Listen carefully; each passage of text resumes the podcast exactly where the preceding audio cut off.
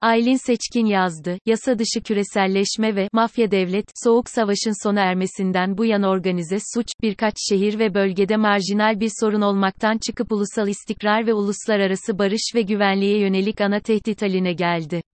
Tehdit uluslararası hale gelirken, çok taraflı yanıt yavaş, kopuk ve tepkisel oldu.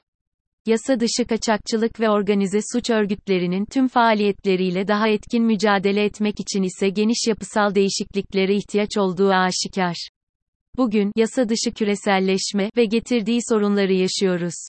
1990'larda küreselleşmenin gizli boyutları, yasa dışı sınır ötesi insan, mal, para ve bilgi akışını içerdiğine dair endişeler çok sınırlıydı.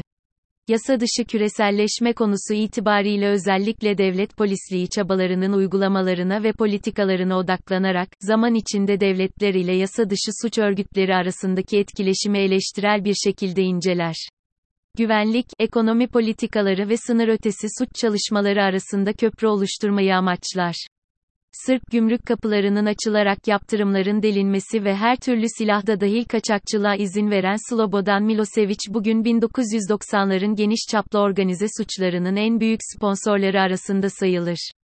Venezuelalı yazar Moises Naim devletlerin üst düzey askeri yöneticileriyle uyuşturucu çetelerini ve kartellerinin ilişkilerini ele aldığı çalışmalarında Venezuela'nın Maduro ve Chavez yönetimlerinin aynı derecede mafya ve suça bulaşmış olduğundan bahseder.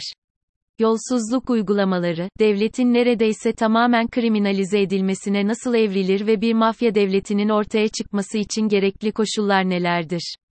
Başkan Chavez ve Maduro'nun yönetimlerinin kritik dönemeçleri incelenecek olursa, Venezuela'nın Başkan Hugo Chavez yönetimindeki siyasi gidişatın Başkan Nicolas Maduro yönetimindeki mafya devletinin sağlamlaştırılmasına yol açtığı açıktır. Bu kritik dönemeçler, istemeden de olsa önce mafya devletinin temellerini atmış, ardından devletin kriminalize edilmesine izin vermiş ve teşvik etmiştir. Petrol üretimindeki dramatik düşüş bağlamında, Chavez tarafından başlatılan ve Maduro tarafından sürdürülen yönetişim kurumlarının kademeli olarak kaldırılması, suç faaliyetlerinin gelişebileceği ideal bir ortam yarattı.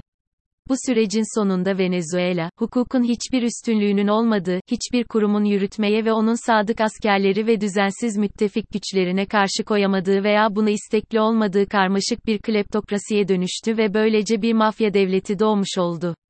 Benzer şekilde, Balkanların kaçak sigara merkezi olarak bilinen ılıman iklimli soğuk savaştan sonra kurulmuş Montenegro'da da kriminal çetelerin varlığı ülkeyi zamanla bir mafya devletine doğru sürükledi. Bir süredir Türkiye'de kurumların işlevsizleştirildiğine, devre dışı bırakıldıklarına ya da liyakata dayalı olmayan kadrolar tarafından yönetildiklerine çaresizce şahit olmaktayız. Ben Kampana News'da Güldem Atabay'ın konuğu olduğum bir programda kurumların yapısının bozulmasının suç işlenmesine imkan tanıyacak bir ortam yarattığına ve bunun tehlikelerine dikkat çeken bir yorum yapmıştım. Nicholas Kayser-Brill'in 11 Aralık 2018 makalesinin girişi de benzer bir argümanla başlıyor. Hukuktan uzaklaşılması, kurumsal yapının bozulması yepyeni bir yönetim gücünü ortaya çıkarıyor. Aslında bu belki de son 20 yıldır sessiz sedasız yürürlükte olan, ancak kamuoyunun bu olaylara Sedat Peker'in 2021 yaz başında yayınladığı video mesajlarıyla vakıf olduğu devlet ve mafyatik yapıların karışık ilişkiler ağı daha net gün yüzüne çıktı. Pek çok gazeteci ve yazar bu konular çerçevesinde araştırmalar yayınladılar. Bu yeni güç aslında kişisel ilişki ağlarıyla ilerlemekte. İşte o yüzden özellikle İçişleri Bakanı'nın suç örgütleriyle olan fotoğraf albümü dikkat çekiyor. Hukukun işlemediği, zayıfladığı durumlarda kişiler arasındaki güven ve maddi çıkar ilişkileri kanunun yerini almaya başlıyor. Bazıları bu durumu bir tür yeni feodalizm şeklinde tanımlıyorlar. Ancak Kayser-Brill'e göre bu analoji hatalı. Çünkü aslında ortaya çıkan mafya, devlet. Bazı Doğu Avrupa ülkeleri bu tanıma rahatça uyuyor, bazıları da bu yola doğru ilerliyor. Mafya devlette karşılıklılık esası önemli. Devletten koruma talebi için bir ödeme yapmak gerekiyor. Böyle bir ülkede önce vatandaşlık kavramı anlamını yitiriyor.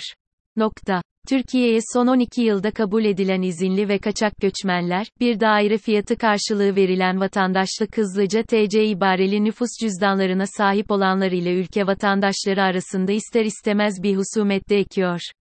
Siyaset bile çaptan düşebiliyor, ivme kaybedebiliyor. Çünkü tek amaç mafyadan koruma kalkanı karşılığı bedel toplamak ve yeraltını ürkütmeden çarkları döndürebilmek. Eskiden mecazi anlamda kullanılan kurumsal çöküşün vücut bulmuş haline en iyi örnek olarak İtalya Cenova'daki Morandi Köprüsü'nün 14 Ağustos 2018'de fiilen yıkılması ve 43 kişinin hayatını kaybetmesi olayı verilebilir. Felaketin sorumluluğunun büyük bir kısmı, köprüyü işleten özel şirketlerin güvenlik kaygısı taşımamasında ve bu şirketlerin, kendilerini denetlemekle görevli politikacıları finanse etmesi gerçeğine dayanıyordu. Nereden bakılırsa bakılsın, savaş sonrası Avrupa'nın siyasi düzenini desteklemekle görevli kurumlar bugüne gelindiğinde sıkıntıda. Peki ama neden? Nerede hata yapıldı? Önce meclis ve parlamentolar nispeten işlevsizleştirildi. Avrupa Parlamentosu'nun Yunan üyesinin Katar ile rüşvet skandalı geçtiğimiz yılın sonunda patlak vermişti. Farklı ülkelerde farklı uygulamalar, örnekler var. Kontrol ve denge mekanizmalarının olmadığı yönetimlerde parlamentonun etkisiz hale getirildiği, siyasetin konu mankenine dönüştürüldüğü gözleniyor. Ardından medyanın dijitalleşmesiyle birlikte kaçınılmaz olarak yazılı ve görsel basının geleneksel kamuoyu oluşturma kapasitesi zayıfladı. Üniversiteler insan sermayesi yetiştiren kurumlardan özel sektörün çıkarlarına yönelik hizmet sağlayıcılara dönüştü. Hastanelerin, eğitim kurumlarının, bankaların ve tüm özel sektör kuruluşlarının hissedarlarını daha zengin etme yarışına girdiği bir döneme şahit oluyoruz. Telekomünikasyon, elektrik dağıtım sistemlerinin, kamu üretim modellerinin her alandaki faaliyetlerinin özelleştirilmesi amaçlanmış, bu alanda da dünya genelinde epeyce yol kat edilmişti. Bir sonraki adım ise güvenlik sistemlerinin özelleştirilmesi oldu. Özel güvenlik ile korunan korunaklı siteler, rezidanslar öne çıkmaya başladı. Özel güvenlik sektörü dünyada yükselen bir trend ve yaklaşık 25 milyar dolarlık ve hızlı büyüyen bir piyasa. Hukuksal konuların hızlı çözülememesi de yeni arabuluculuk ve farklı hukuki yollara ihtiyacı ortaya çıkardı. Bu alanın daha da genişlemesi bekleniyor. O halde geldiğimiz nokta hızlıca tasfiye edilen bir kamu ve bozulan sosyal ve kültürel sermaye birikimine ve toplumsal huzursuzlukları işaret ediyor. Daha yasa dışı göç, yasal göçmenler ve onların yaşadıkları ülkelere olan uyum ve entegrasyon problemlerini tartışma noktasına bile gelemedik. Çünkü problemler çok acil birikiyor ancak bu problemleri sıraya koyacak siyasi irade maalesef zayıf ve çelimsiz. Aslında tam olarak bireysel ilişkileri destekleyen, yaşlı, hiyerarşiye dayalı kurumsal yapıları küçümseyen neoliberalizmin ve sonuçlarını düşünmeksizin girişilen küreselleşme yarışının finiş çizgisine yaklaşıyoruz. Oysa bu sol tandanslı neoliberal yapının çok iyi çalışması için, kişiler ve firmaların kontratlarının çok net tasarlanması, uygulanabilir olması elzemdi. Hukuki hak ve sorumluluk alanlarının iyi belirlenmesi, şeffaf ve adil işleyen bir hukuk sistemi altyapısı tesis edilmeliydi.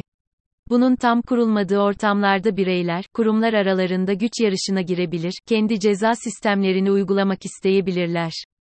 Kanunların işlemediği yerde ortaçağ feodal lordlarının, derebeylik yasalarının geçerli olduğu bir evren vardır. İşte orası mafya imparatorluğunun başladığı yerdir. Sosyal ağların en temellerinden olan cemaat, tarikat ve vakıfların, çoğunlukla yazılı olmayan, kuralları da kişiler, kurumlar arası anlaşmazlıkları çözmede, tanzim etmede oldukça önem taşır. Ayrıca derebeylik, ağalık sistemi de önemli kurumsal yapılar olarak kanun yapıcı, uygulayıcı rolleri incelenip tarihsel gelişim süreçlerinde ele alınmalıdır. Elbette bu kurumsal yapıların en bilineni, en az görüneni de mafya yapıları, mafya kanunlarıdır. İtalyan sosyal bilimci Diego Gambetta 1993 yılında yazdığı The Sicilian Mafia, Sicilya Mafyası kitabında mafyanın devletten bağımsız özel koruma sistemine ışık tutar. Gambetta'ya göre mafya hem suç işler hem de halkı suça karşı korur. Mafya korunma talebi yüzünden ortaya çıkar. Sicilya Mafyası örneğin Palermo'daki sebze meyve pazarcılarını devletin yüksek katma değer vergisini ödemekten kurtarmıştır. Bazen devletlerin gizli servisleri dönem dönem yeraltı örgütleriyle işbirliği yapabilirler. Bazen mafyatik yapılar devletlerle belirli konularda gizli çalışabilirler. Ancak bu eylemler bir devleti mafya devleti yapmaya yetmez. Örneğin, 1950'lerden 1970'lere kadar, Fransız hükümeti Çin Hindi, Marsilya ve Amerika Birleşik Devletleri arasındaki eroin ticaretinin düzenlenmesine ve korunmasına yardım etti. 1960 ile 1982 arasında Service d'Action Civique, şiddet eylemleri gerçekleştiren silahlı bir gruptu. Golist politikacıların emirleriyle cinayetler ve soygunlar düzenleyen mafyatik bir yapıydı. Ancak Fransa tarihinin hiçbir döneminde mafya devleti olarak tanımlanmadı. Devleti yönetenlerin ellerindeki en önemli sınırsız kaynak devlet ihaleleridir. İhaleler yerli yabancı firmaların yarıştıkları ve çoğunlukla devletlerinde belirli komisyonlar elde ettikleri faaliyetlerdi. Ancak OECD'nin 1997 yılında çıkan Anti-Bribery Convention, Rüşveti Önleme Konvansiyonu devlet ihalelerinin şeffaf olması konusunda üye ülkelere bir baskı yaratmış, ihalelerden alınan ve resmi devlet komisyonu sayılan ödeneklere kısıntı getirilmiştir. Bu tarihten sonra rüşvet alan bürokratlara şantaj ve rüşvet alanların birbirlerini koruyup kolladıkları başka bir döneme geçilmiştir. Görevdeyken idari organlar üzerindeki güçleri nedeniyle, politikacılar etkili bir şekilde kendileri koruma sağlayabilirler. Politikacıları kontrol altında tutması gereken kurumlar, artık yeterli bütçeleri ve etkileri olmadığı için, politikacılar devlet şiddetini veya yokluğunu parasal tazminatla takas etme konusunda özgürdür. Bu kısır döngü, rüşvetçi politikacıların devlet kurumları üzerindeki güçlerini pekiştirirken onları zengin ederken, söz konusu devlet kurumlarını da güçsüzleşip iflasa ve tasfiyeye sürükler. Politikacı ve koruma hizmeti sağlayıcısı olmak üzere her iki rolün tek elde birleşmesi, devlete vergi ödemek yerine, gücü yetenin en tepeye parasını ödediği bir düzenin kurulmasını sağlar. Bu anlamda Orbán Macaristan için bu işlevde bir liderdir. Macaristan iş dünyası ayrı ayrı her politik partiyi fonlamak zorunda kalmak yerine Orbán'a destek olduğu için Orbán iktidarını sürdürmeye devam edecektir. Bugün Orbán'ın yerine kimin geçeceği tüm iş adamlarının en büyük can sıkıntısıdır. Keza Putin ve başka bazı politikacılar için de aynı merak söz konusudur. Thieves of States, Devlet Hırsızları, kitabının yazarı Sarah Chayes bazı ülkelerde paranın en tepede toplandığını ve bir piramit yapısıyla aşağı doğru indiğini, iş yapabilme karşılığı tepedeki milli mafya liderine bir ödeme yapıldığını anlatır. Nijerya, Özbekistan, Mısır ve Tunus'u inceleyen araştırmacı bu ülkelerin hepsinde de benzer bir yapı olduğunu tespit eder. Mafya devlet resmi devlet bürokrasisiyle birlikte aynı doğrultuda çalışır. Mafya devlet, gölgeden çalışır, aslında devlet işleriyle falan ilgilenmez ve hesap vermez. Mafya devlette kurallar, kanunlar önünde hesap verebilirlik değil sadakat, gizlilik, sözlü vaatler sistemi üzerinden işleyen bir mekanizma hüküm sürer. Mafya devlet bir anda oluşmaz. Önce kurumların zayıflatılması, kamu kaynaklarının satışı, özelleştirmeler, ardından şeffaf olmayan kamu ihaleleri adeta para musluklarının başının tutulması demektir. Bu ihale ve özelleştirmelerden komisyon almak ve karşılığında iş dünyası ve yeraltı dünyasının aktif figürleriyle işbirliği ve onlara koruma kalkanı sunulması şeklinde sürer. Güçlü ama hesap vermeyen polis teşkilatı ve kolluk kuvvetleri, kontrol altındaki basın ve fikir yapıcıların susturulması şeklinde devam eder. Polis gücüne büyük bir özerklik, otonomi verilmesi, harcama ve operasyonlarının şeffaf biçimde meclise sunulmaması, özelleştirme, imar ve kamu hizmetlerinin taşeron firmalara devri özellikle inşaat sektörünün yarattığı geniş kaynaklar bu çarkın sürekli dönmesine yeterli olur. Toplumlar kendi kaderlerini tayin edebildikleri ölçüde bu sarmaldan sıyrılabilirler.